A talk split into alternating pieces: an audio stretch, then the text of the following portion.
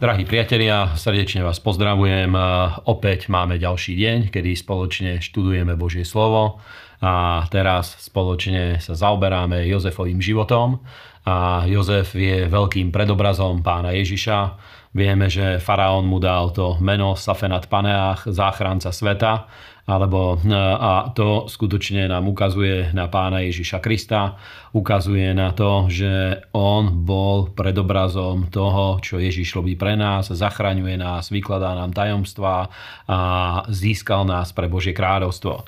Takže spoločne sme čítani ako Jozefovi spoluväzni, keď sa dostal do väzenia a stal sa správcom väzenia. Jeho spoluväzni e, dostali dva sny. Jednému sa snívalo, videl e, tri veľké strapce hrozná, ktoré vytlačil a priniesol faraónovi. K druhému sa snívalo to, že niesol tri veľké koše s pečivom na svojej hlave a faraón prijal z ruky toho, ktorý mu vytlačil pohár, ale ten, ktorý niesol chleby, to bol náčelník pekárov, ten tomu vyžrali tie chleby vtáky a obidva sny mali symbolický význam. Jozef im to vyložil, povedal ešte 3 dni a znovu budeš vrátený späť, to povedal náčelníkovi pohárníkov a druhému povedal ešte 3 dni a zomrieš, budeš obesený a skutočne aj to sa stalo. A Jozef ich zaviazal, že keď sa naplnia tieto sny, musia ho spomenúť pred faraónom.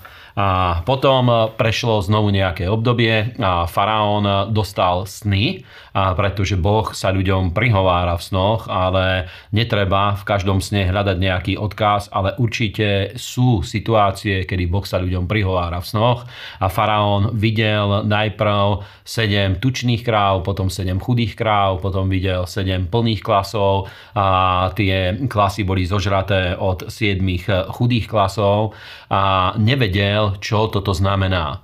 A po týchto udalostiach pohárnik, ktorý bol zachránený, si spomenul na Jozefa a povedal faraónovi, že viem o hebrejskom mužovi, ktorý je vo väzení, ktorý mi vyložil sny a zavolajme ho.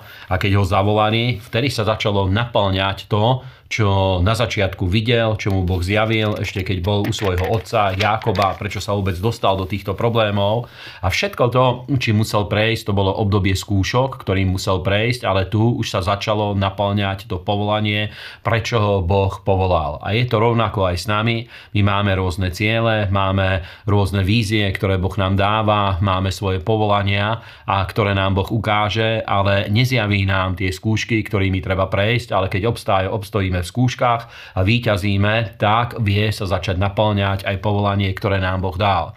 A tu sa Jozef dostáva pred faraóna, vyloží mu sen a hneď prinesie aj radu, prinesie slovo múdrosti, ktorú, ktorému Boh dal, akým spôsobom je treba nakladať počas rokov hojnosti a na základe tohto Jozef bol skutočne povýšený a dostal sa do mimoriadnej pozície, pretože stal sa druhým človekom po faraónovi, začal zhromažďovať tých 20% úrody, vystavil hľal skladištia, začal toto všetko pripravovať, oženil sa a narodili sa mu aj synovia v Egypte. A potom, keď nastalo obdobie hladu, jeho bratia sa dopočuli, že v Egypte je obilie, tak pýtali svojho otca Jakoba, aby mohli ísť, aby mohli nakúpiť toto obilie. A keď ho nakúpili, dostali od Jozefa, dostali tie vrecia a vo vreciach Jozef im vrátil aj peniaze a keď sa to udialo, keď to zistili, ostali úplne z toho prekvapení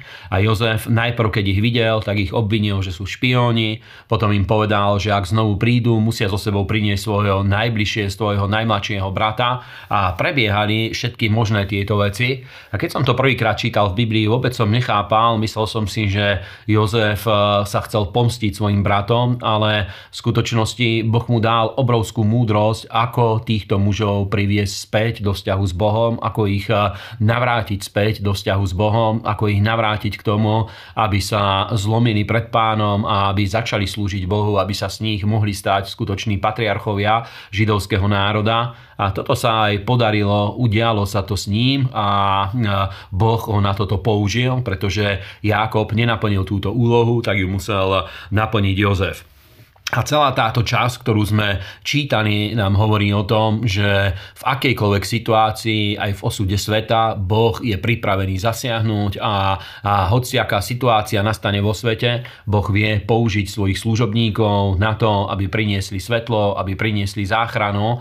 A aj teraz sme v úhode nového roka a pre nás to znamená jednu obrovský dôležitú vec a síce, že ešte nevieme, aké všetky veci sa udejú vo svete. Niektoré vidíme, ktoré sa dejú, ale vieme, že keď odovzdáme Bohu svoj život a dáme mu ho k dispozícii, Boh nás vie použiť pre nás samých, pre naše rodiny, vie nás použiť pre bratov a sestry, pre zbory, v ktorých slúžime, vie nás použiť takisto pre tento národ alebo pre komunitu ľudí, v ktorej žijeme a to vám prajem z celého srdca.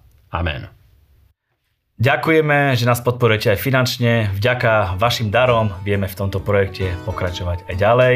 Sledujte nás aj na našich sociálnych sieťach.